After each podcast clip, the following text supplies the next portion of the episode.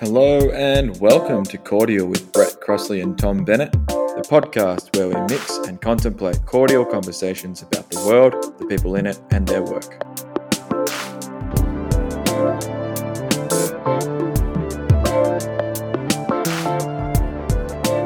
So today we have Mr. Eduardo Ferreira de Souza joining us all the way from Pouso Alegre, Brazil. He's a coffee producer who is paving the way for agroforestry techniques across the coffee industry. So, uh, welcome, Eduardo. How are you? Thanks, Tom. It's a pleasure to be here and to talk a little bit about myself and what I'm trying to do here in Brazil. Absolutely, it's great to finally be having you on the podcast. It's uh, it's going to be a ripper. So, uh, man, let, let's let's get stuck into how we first met each other. Yeah, we were in we were in Brazil at the time, and we were taking our Q processing course together. Um, obviously, you're a producer of coffee, and I was there for pretty much no reason other apart from to get a basic understanding of how things are done. But you were there trying to improve your coffees, which is, uh, I guess, much more important than what I was being there for. But yeah, I can remember talking to you in the warehouse at a cooperative that we were visiting at the time, and you were just telling me a little bit about yourself and and I was struck from the first moment, and I was amazed by your, your ideas. So man, I, it was uh, it was quite a first time meeting you, and you and you laid it all out, and you and you definitely won me over. Yeah, man, uh, it was a uh, real pleasure to meet you. It's always awesome when we when the first impressions are so good as it was. I mean, uh, we got very close, uh, really fast, and I guess our ideas are very attached and connected. So, man, you became a a real friend and so supportive. So it was a pleasure to meet you, and it's a pleasure to be here and and also to talk about about it. Oh yeah, yeah, man! It was uh, it was quite the introduction, that's for sure. And then uh, I came to visit you late last year in early November, which is hmm. probably not the best time to be visiting farms in Brazil because it because it rains quite a lot. It's the it's the wet season. Yeah, we got stuck. yeah. yeah we, we tried going up the hill in the car and and it, and it didn't quite make it up. And fell back into a few coffee trees. So we so we lost a few beans that that day, but. they were they were happy soldiers in the end, and, and yeah, we had a good time. That's for sure. I also remember seeing a, an ocelot for the first time, or as they call it in, in Portuguese, a jaguatirica. Yeah. Yeah, it was pretty exciting. It was my first time as well, so it was awesome for uh, we both, I guess. yeah, absolutely. And I can remember you trying uh, Vegemite on pão de queijo as well. yeah, was, that, that's one of the best combinations of all time. An Australian classic with a Mineiro classic as well. Amazing. This is a, a real mashup, I guess. yeah, I, I mean, it's not for the faint-hearted. I can see why people don't like it, but I tell you what, I love it, and, I, have done it a few times. Even here in Canada, I've found some uh, Brazilian food, and including a pão de queijo, and and got some Vegemite from home, which is nice, and put them together. Awesome. Alrighty, mate. Let's kick off the meat of the podcast. Uh, we want to get to know you a little bit better. So, give us a rundown of your history and, and your family's history in the coffee producing area and how you got into it. Uh, my name is Eduardo Ferreira de Souza, as you already mentioned. Uh, I'm 27 years old. I was born and raised here in Mantiqueira de Minas, Brazil, a place that you got to know pretty well, right? Absolutely, yeah, it's great. Uh, a wonderful part of the world. Awesome, mate. God's country. so my family has been producing coffee for over a century right now, and I am the fifth generation of coffee producers. I'm I'm currently producing coffee on what used to be my grandpa farms. And talking a little bit about my back background, I, I graduated in international affairs and economics, and I also hold a master in in coffee economics and science. Nice. Where did you where did you do that? So uh, th- this is a very important part of my life and a unique opportunity that I got. I I discovered the master when I was chasing answers, uh, as normally we do, right? And I got to know the master, and very fortunately, I was I applied and uh, I was accepted. So I went to Italy, more precisely to Trieste, which Mm-hmm. is uh, the city where Illy Cafe is set. And uh, the master degree is offered by Illy Cafe and also University of Udine. So I spent an amazing year in Italy learning about the whole uh, coffee chain. Fantastic. So I'm sure you would have met other people from across the globe there. Were there other producers from other origins, or was it mainly from importers or roasters, or what type of people were you doing the course with? Yeah, man, definitely. And this for sure was one of the most exciting parts of the the master. I had uh, almost 30 uh, different colleagues from 14 uh, different regions, 14 different countries actually, and most of them uh, were producers as well, and people from Central America, Colombia, Africa, Asia, all over the world actually. And the the most excited part was to see how we were passing through the same things and we were trying to find uh, solutions differently but we we realized that we we could do it better together and mix up uh, our ideas and our accomplishments i could say Wow, that must give you a, a pretty strong network across the globe for uh, coffee producing. That's that's fantastic, man. Yeah, I wish I could have done a, a degree in coffee. That sounds fun. definitely, definitely, definitely. And it, it is a, a an amazing opportunity because, as you know, normally we, at least as producers, we we we normally don't have the chance to meet each other, to exchange ideas, to to get to know how people produce coffee in such different uh, parts of the world, right? Uh, south, north, everywhere, man. So it's a very traditional uh, production uh, and is uh, spread all over the world. So it took different paths and different journeys. And this is one of the greatest things in coffee, right? absolutely, absolutely. Yeah, that, that's my favorite part about it is the people that you get to meet. Definitely. Uh, yeah, unbelievable people all over the globe, including yourself, mate. Now, yourself, mate. Tell the truth. Oh, I'm telling the truth, indeed.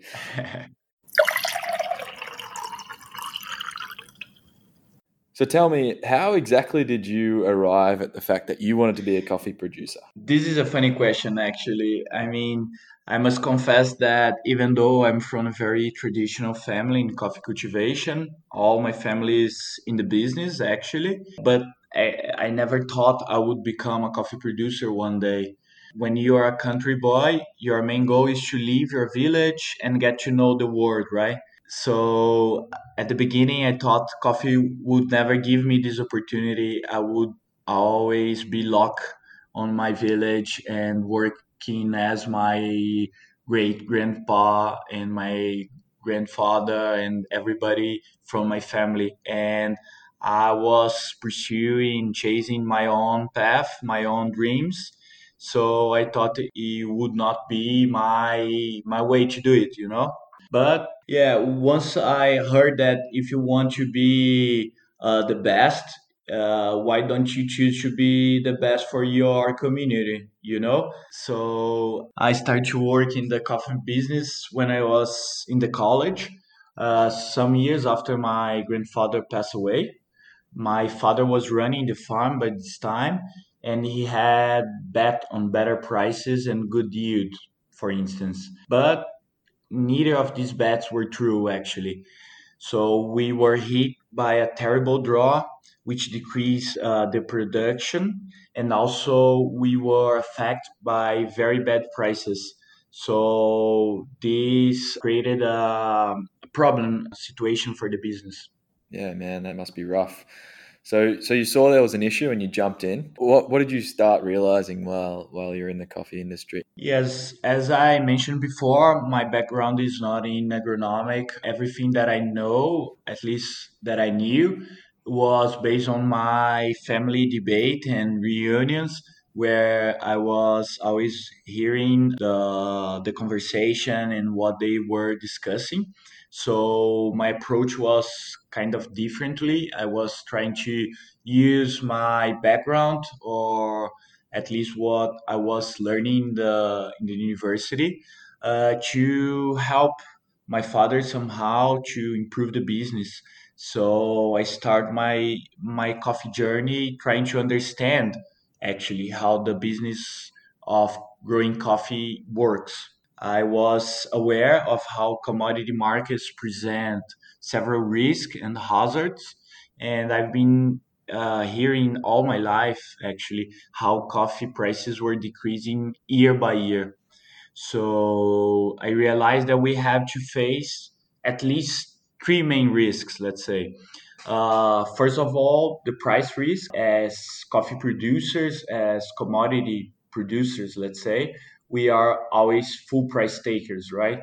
This is what we learn back to the university. We cannot put the price on our product. Besides that, the another very important problem that we we must face is the production risk. As farmers, we don't know precisely how much we are going to produce in the next harvest season.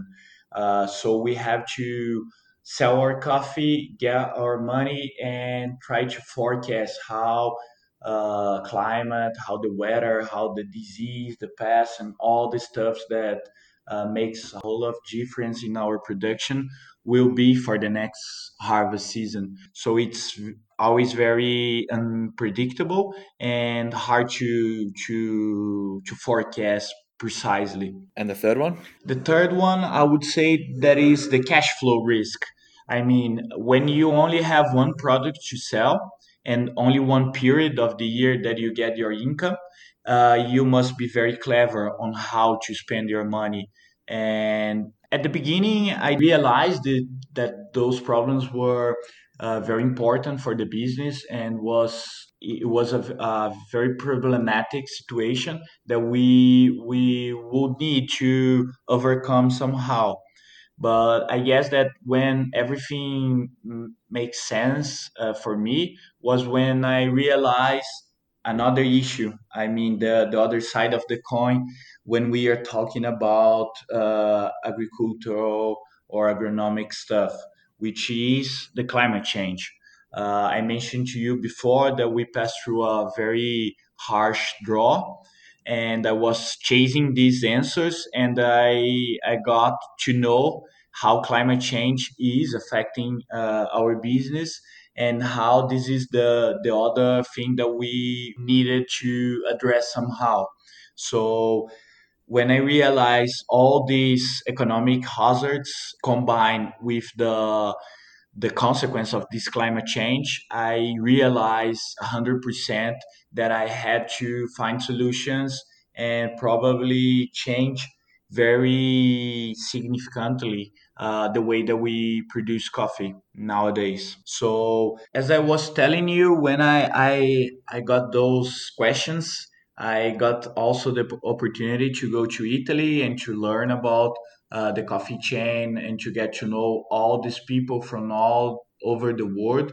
And when I realized that everybody was suffering from uh, the same issues, I realized that we could work together and try to find solutions. I used to, to, to speak and to work with two colleagues, two great agronomists, by the way, one from Guatemala, Ricardo Chacon, and another one from uh, Brazil, Vitor Stella, and we start to to chat and to and to find solutions for what we we've been learning and what we we were facing, let's say.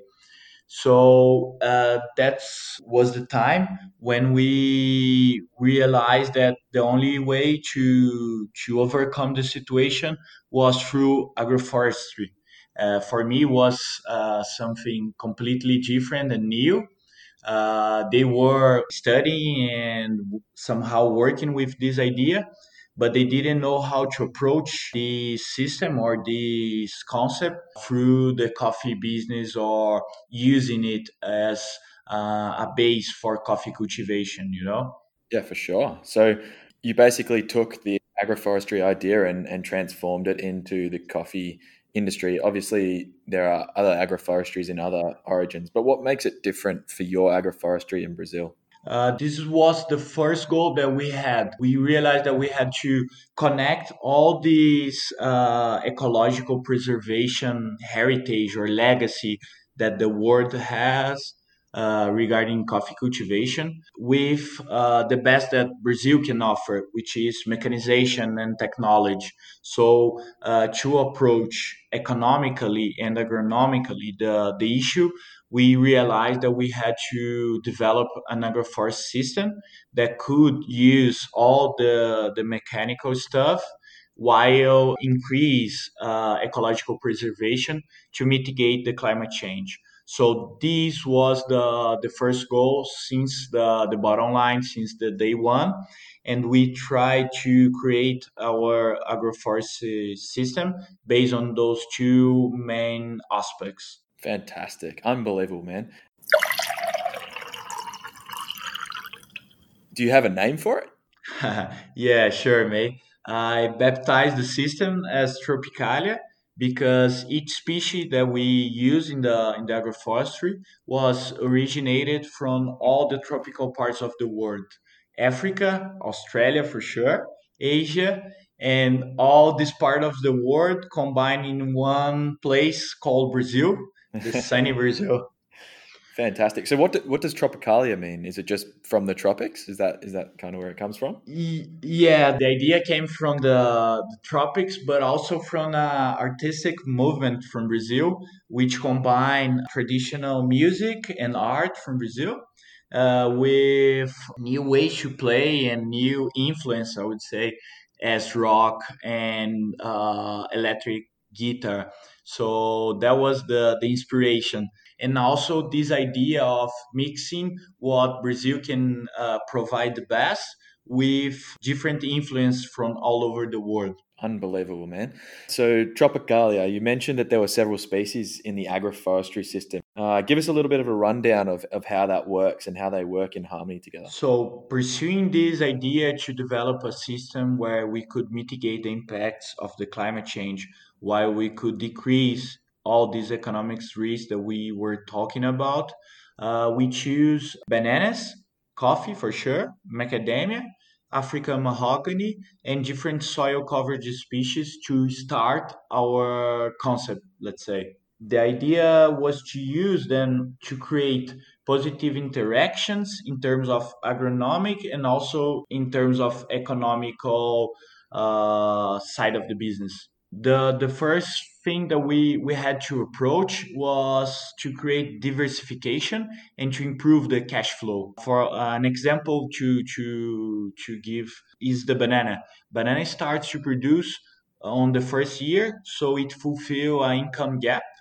uh, considering that the coffee starts to produce only after three or four years. So uh, it's a very tough part of the coffee growing because you have to plant, which is very costly and you have to maintain all this area all these plants uh, throughout three or four years when you get your first income. So banana fulfill this this gap uh, start starting to produce since the the year one uh, where you can use this income to uh, to maintain all the area Nice, nice. And then moving through to the, the coffee cycle, the macadamia cycle, and mahogany cycle? Uh, the macadamia is the middle term crop. First of all, it's not a commodity, so the price uh, is completely different from the from coffee.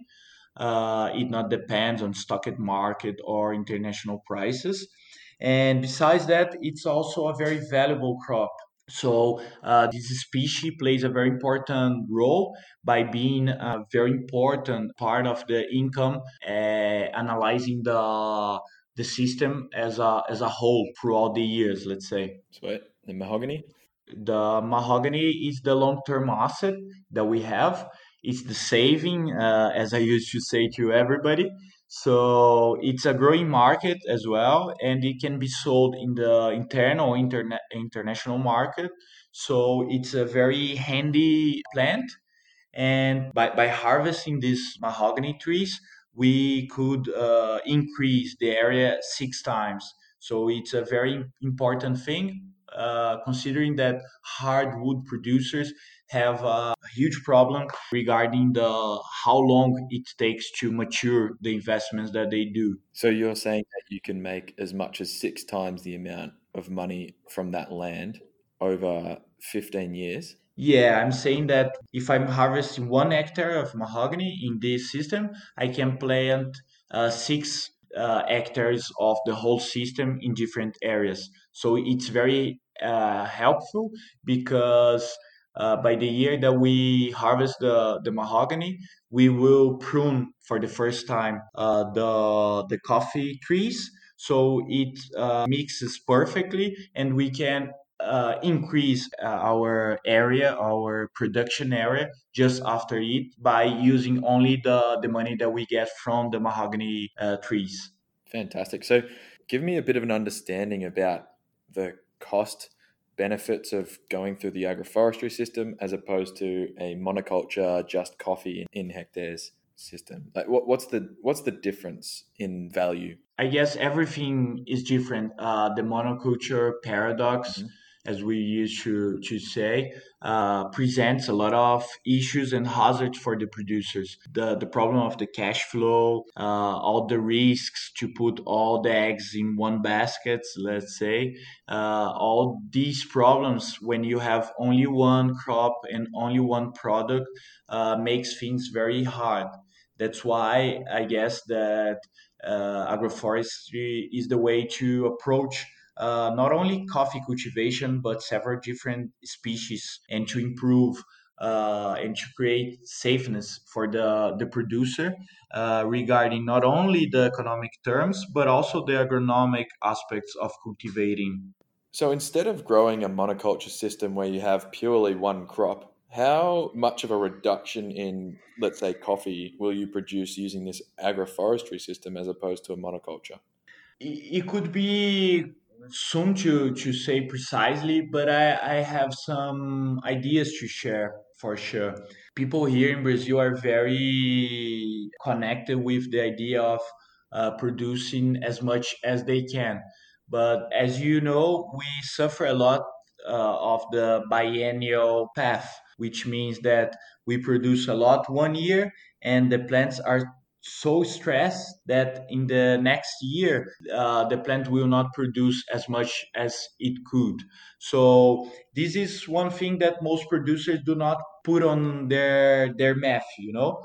They don't count how this uh, stressful environment uh, also creates a lot of issues because when you have a huge crop you have to have uh, a very good uh, infrastructure uh, to dry this coffee, to warehouse this coffee. So you need uh, sometimes uh, facilities, workers, machine that in the next year would be not useless, but for sure you will not use as you should.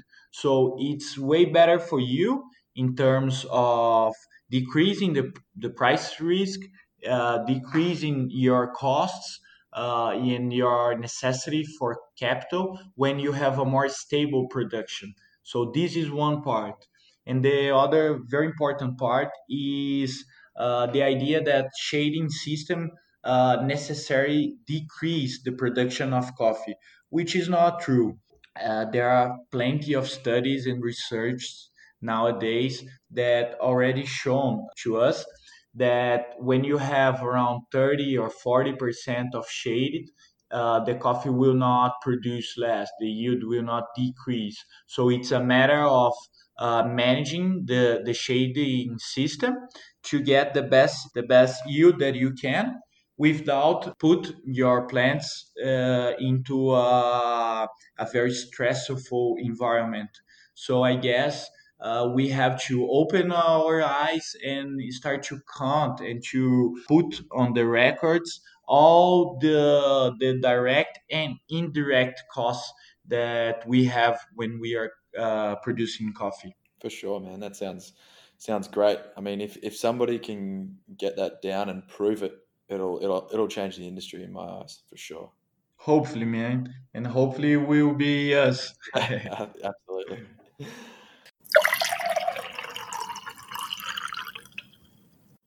Yeah, so give me a bit bit more of a rundown on on the environmental side of it. You mentioned the the economics already, but give me the agronomic or the environmental side of the agroforestry. What benefits can you see from that? Let, let me give you some examples. In the case of the bananas, uh, it provides a, a, very early shade that protects coffee seedlings on their most delicate part of its life cycle. It also pumps the water and nutrients where coffee roots cannot access. So in the deep, deep in the soil, let's say, and we can uh, use it as green manure by pruning the banana leaves which provide also a very good organic matter and nutrition for the coffee plants. Uh, when we consider the macadamia, macadamia is a big tree, let's say, uh, which provides a lot, lots of organic matter as well, and it's an amazing shade system for for the coffee. Uh, mahogany is it's a huge tree. If macadamia is a big tree, mahogany is a huge tree. Uh, which also provide lots of organic matter. Uh, but he, he also plays a fundamental role by acting as a windbreaker for all the plants and it is the first layer of the, the shade system. So, for instance, in the case of uh, frost, uh, it would be very useful to have a layer of a huge tree that is covering all your cash crop, you know? I've been talking a lot about organic matter, uh, and all these plants plays this role by producing this organic matter, not only for the coffee but but for the whole system. Because uh, one of the main goals, agronomically speaking, let's say, uh, is that we want through this system to change the traditional path of increasing necessity of external inputs uh, by creating the resilience and providing uh, a better ecosystem for coffee growing.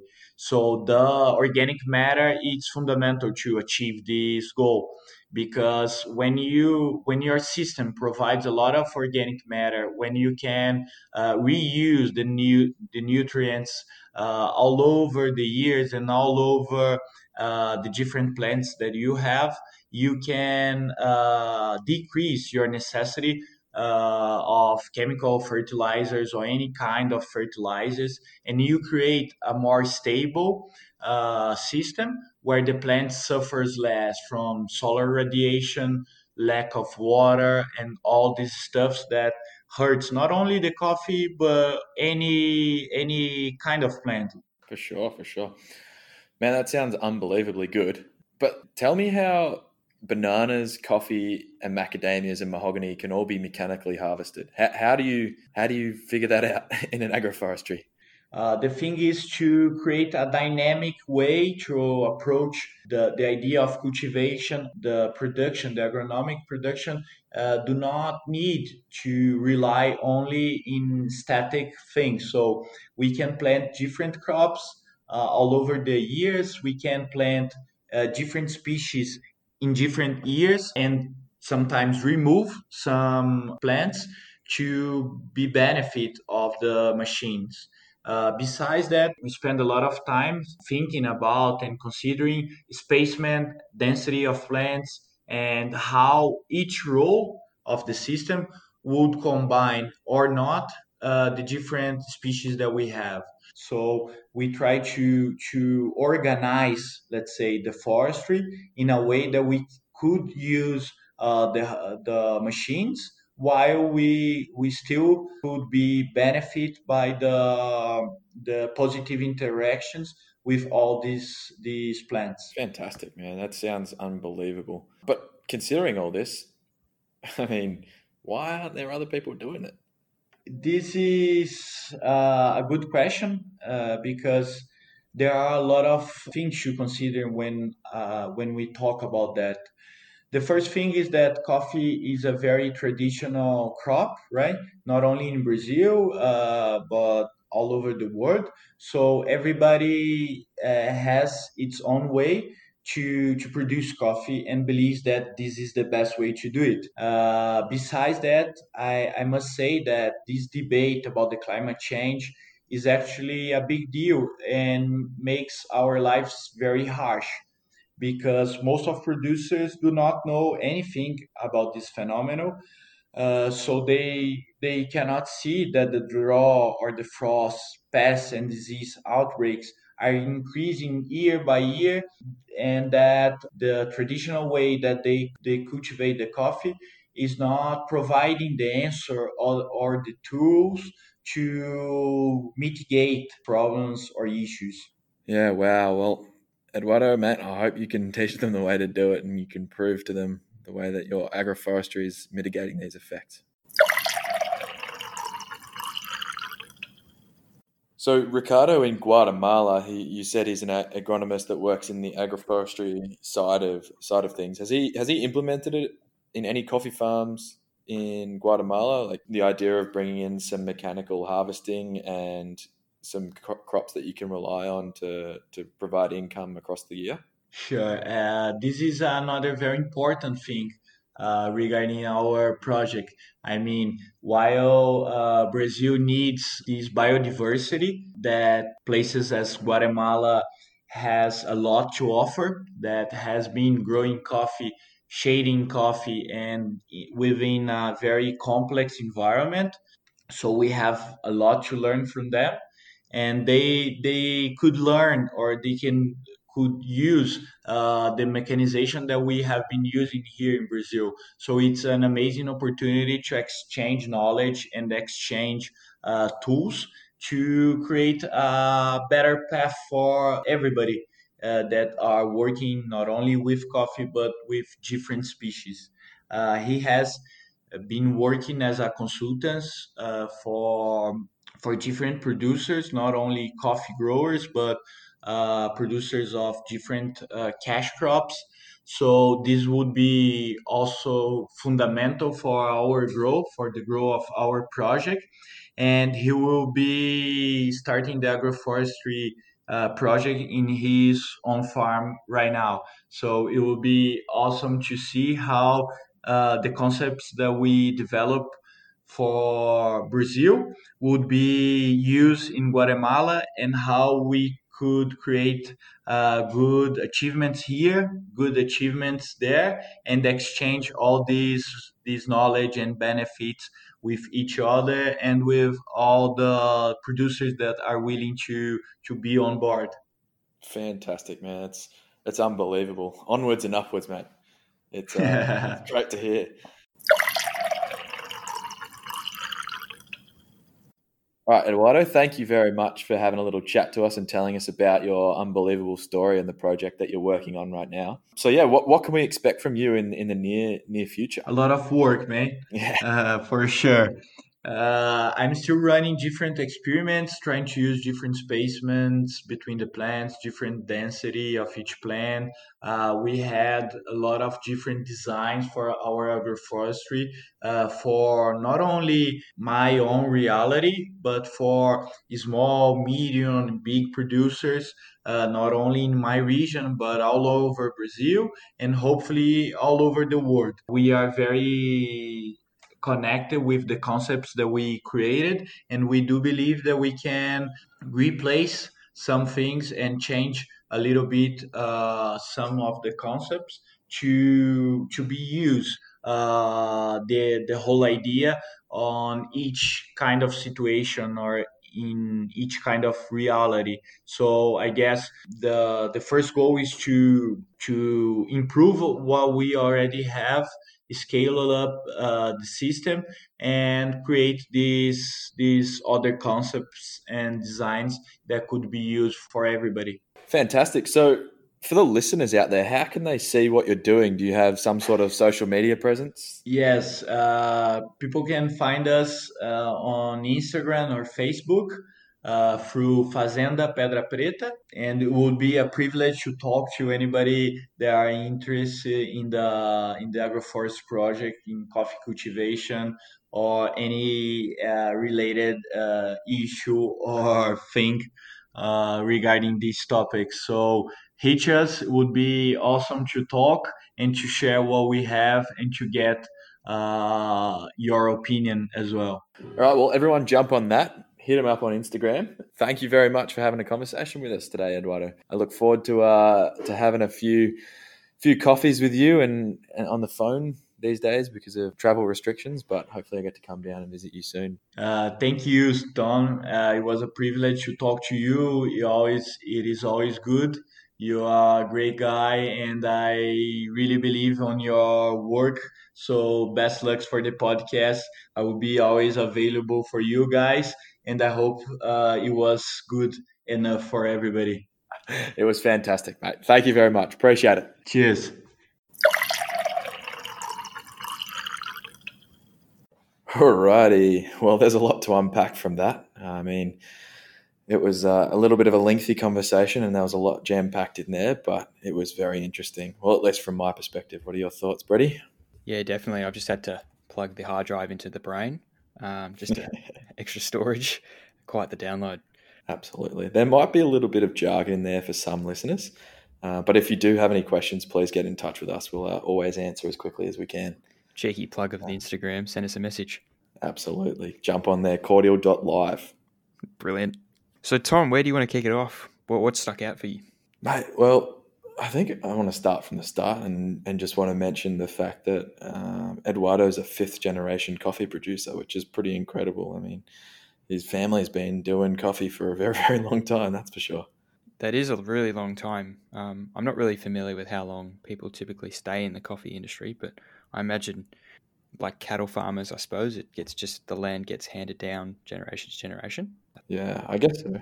I mean, Brazil's had coffee since the early 1800s, maybe late 1700s. So it's been around for a while. But yeah, I still think five generations, you're, you're upwards of 100 years. Yeah, right. So how did coffee get there? I know we're sidetracking a bit. Yeah, no. Well, people argue that coffee started in Ethiopia or slash Kenya, or Yemen. They're the three main uh, narratives of where coffee originated. But it eventually got taken two different ways one through Asia and one through uh, a place called Bourbon Island. And that was the route that the coffee that Brazil has took. So the coffee uh, got distributed from, from Yemen, and the French took it and took it to Bourbon Island, which is a colony of theirs and then it went across into Brazil. And since 1850 or so, they've been the largest producer of uh, coffee in the world. Got it. Right, right. Very interesting. Yeah, yeah. Uh... Uh, like Eduardo, I suppose that's a good segue then. So I think the thing that really stuck out for me in your chat with Eduardo was that, you know, he's a young guy, right? He's like us. He's he's not old and wily and wise like some of the folks in the coffee industry. He's he's new. He's he's taken the approach of learning theoretically about the coffee market. He's taken that kind of more academic approach to begin with. I thought that was interesting. Yeah, for sure. I mean, the masters of coffee, coffee economics and science. Yeah. How good's that? Unreal. Yeah, I would have loved to have done that. I wish I'd known about it, you know, a few years ago, but I didn't. Tom, you still can. I, I still can, but I think I want to do a, a master's in something different. I don't know. We'll figure it out once it once it happens. But right now, I'm just enjoying myself. Yeah, fair enough.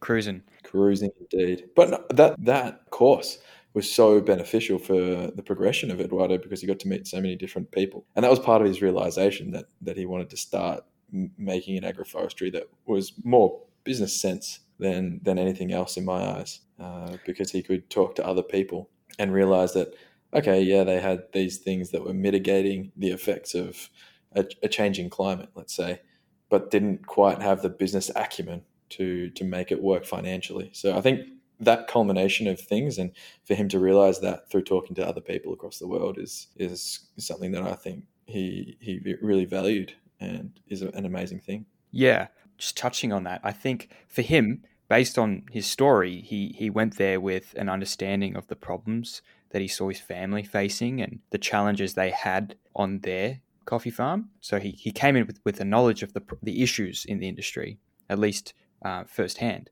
And then he realized through the, the course and meeting these people from around the world um, on coffee farms as well, realizing firsthand that everyone's having very similar problems. His economic brains, he's got that economic training before he even did this degree. He could apply that kind of problem solving from that economics lens and maybe solve help solve the problem that everyone else was facing or collaborate to solve the problem. But make sure that the economics was front and center of it. Absolutely. I mean, agroforestry isn't new. Eduardo is not creating the first agroforestry, but what he's doing is unique because he's bringing the the Brazilian uh, specialty, I guess, into it. Uh, little cheeky coffee pun there for, for those who are in the coffee industry listening. But the best thing about Brazil is their advancement in technology and mechanization. That's what he's bringing to the agroforestry concept. I mean, the way that I look at it, and this is this is a story that I tell quite a few people that that ask me the question about what are your thoughts on the on the economics of coffee. Not that many people directly ask me about it, but people own land. They don't own necessarily the, the coffee trees. They could put anything on that land. That's the that's the part that they own. So why not maximize, but also strive for consistency and efficiency uh, for for producing as much on that land as they can. For the for the poorer people in in other countries that have one hectare or half a hectare of land, I think their focus should be not just how much coffee can I produce, but what can I produce from this land that gives me enough money, also gives me enough food on my table to be able to live, and everything else in between. And I think that's what what this agroforestry could do.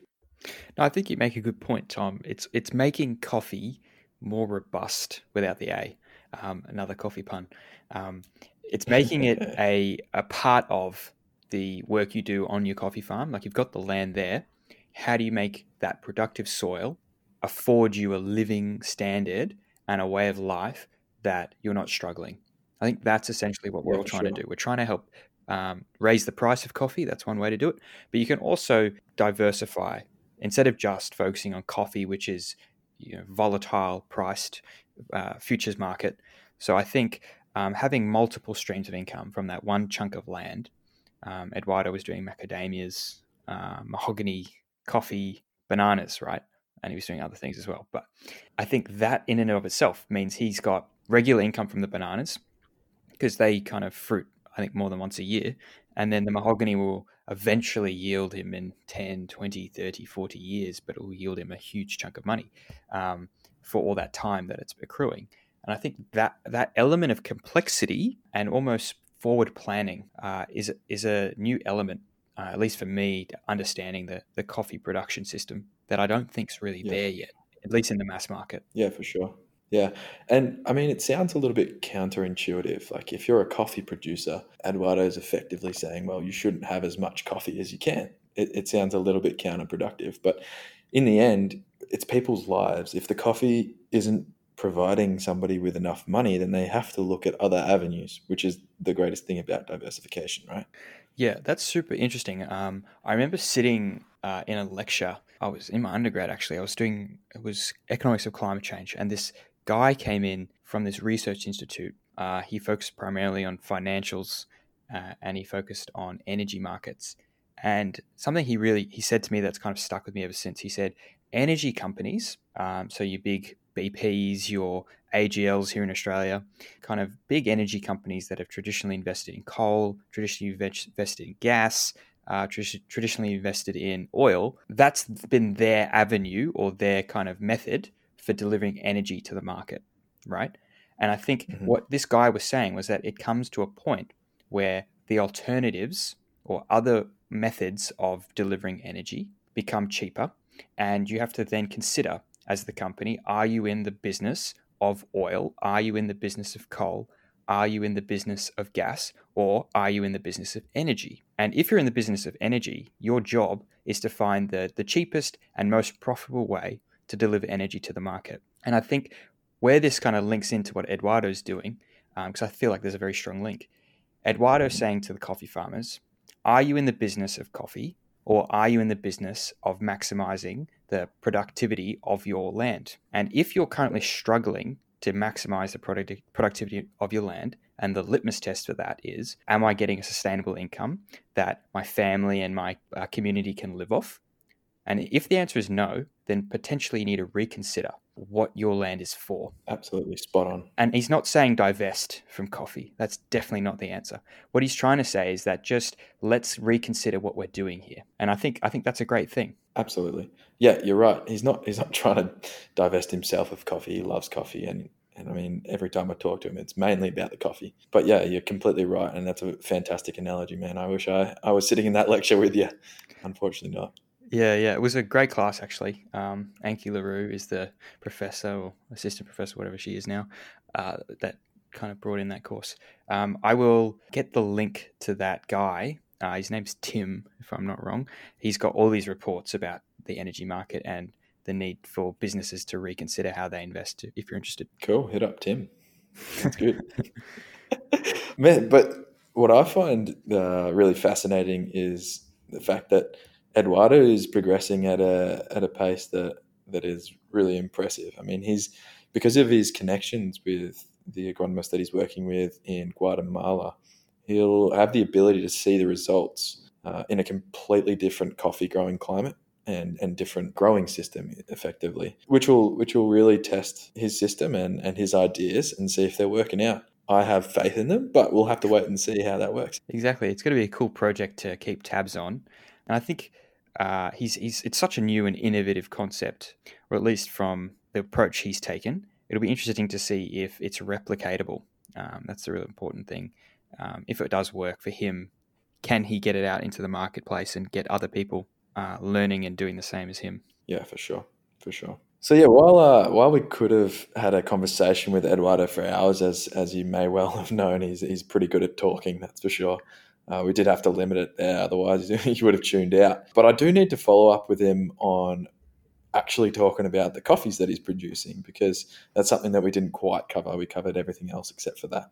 But I really want to know what sort of impact it'll have on the quality. If it'll, if he expects to maintain the quality from uh, what he already has, or if it's going to increase, or, or what he really expects from it. So that's something that we definitely need to keep tabs on as well. I, like he's still in the infant phases of it growing, and being in the ground. I think he's getting his first harvest this coming April slash May onwards. So that'll be really interesting, and hopefully I can get my hands on some, having a nice cup of coffee. Yeah, sustainable agroforestry coffee. Put that on a label. That's it. Agroforestry grown coffee. That's yeah, there it. you go. The new standard. exciting stuff. Well, hopefully we can get some into Australia. Who knows? We'll see. Yeah, I'm sure you'll be uh, looking for a market. Absolutely, absolutely. All right, Brady. Well, some interesting stuff from Eduardo, and we'll definitely keep tabs on that. The links will be all plastered all over our social media, so check that out. But uh, we'll catch you all next time for another exciting guest. We've lined him up. We've uh, just about done with the podcast now, so you'll be seeing that one soon as well. Yeah, happy days. Yeah, it sounds really good. Sounds really, really good. Also, check out Tom's blog post about Eduardo. Just a brief summary of what, what went on and Tom's take. You can find that on our website as well. Cordial.live. That's the one. Too easy. Happy days. All right, we'll catch you next time, Brady. Have a good one. See you, man. Ciao. Bye.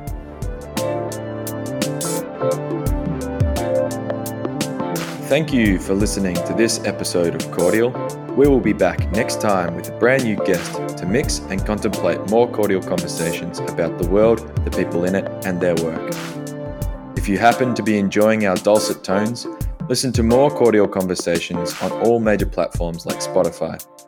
And if you still can't get enough of us, check out our website and Instagram at cordial.live. The link will be in the description.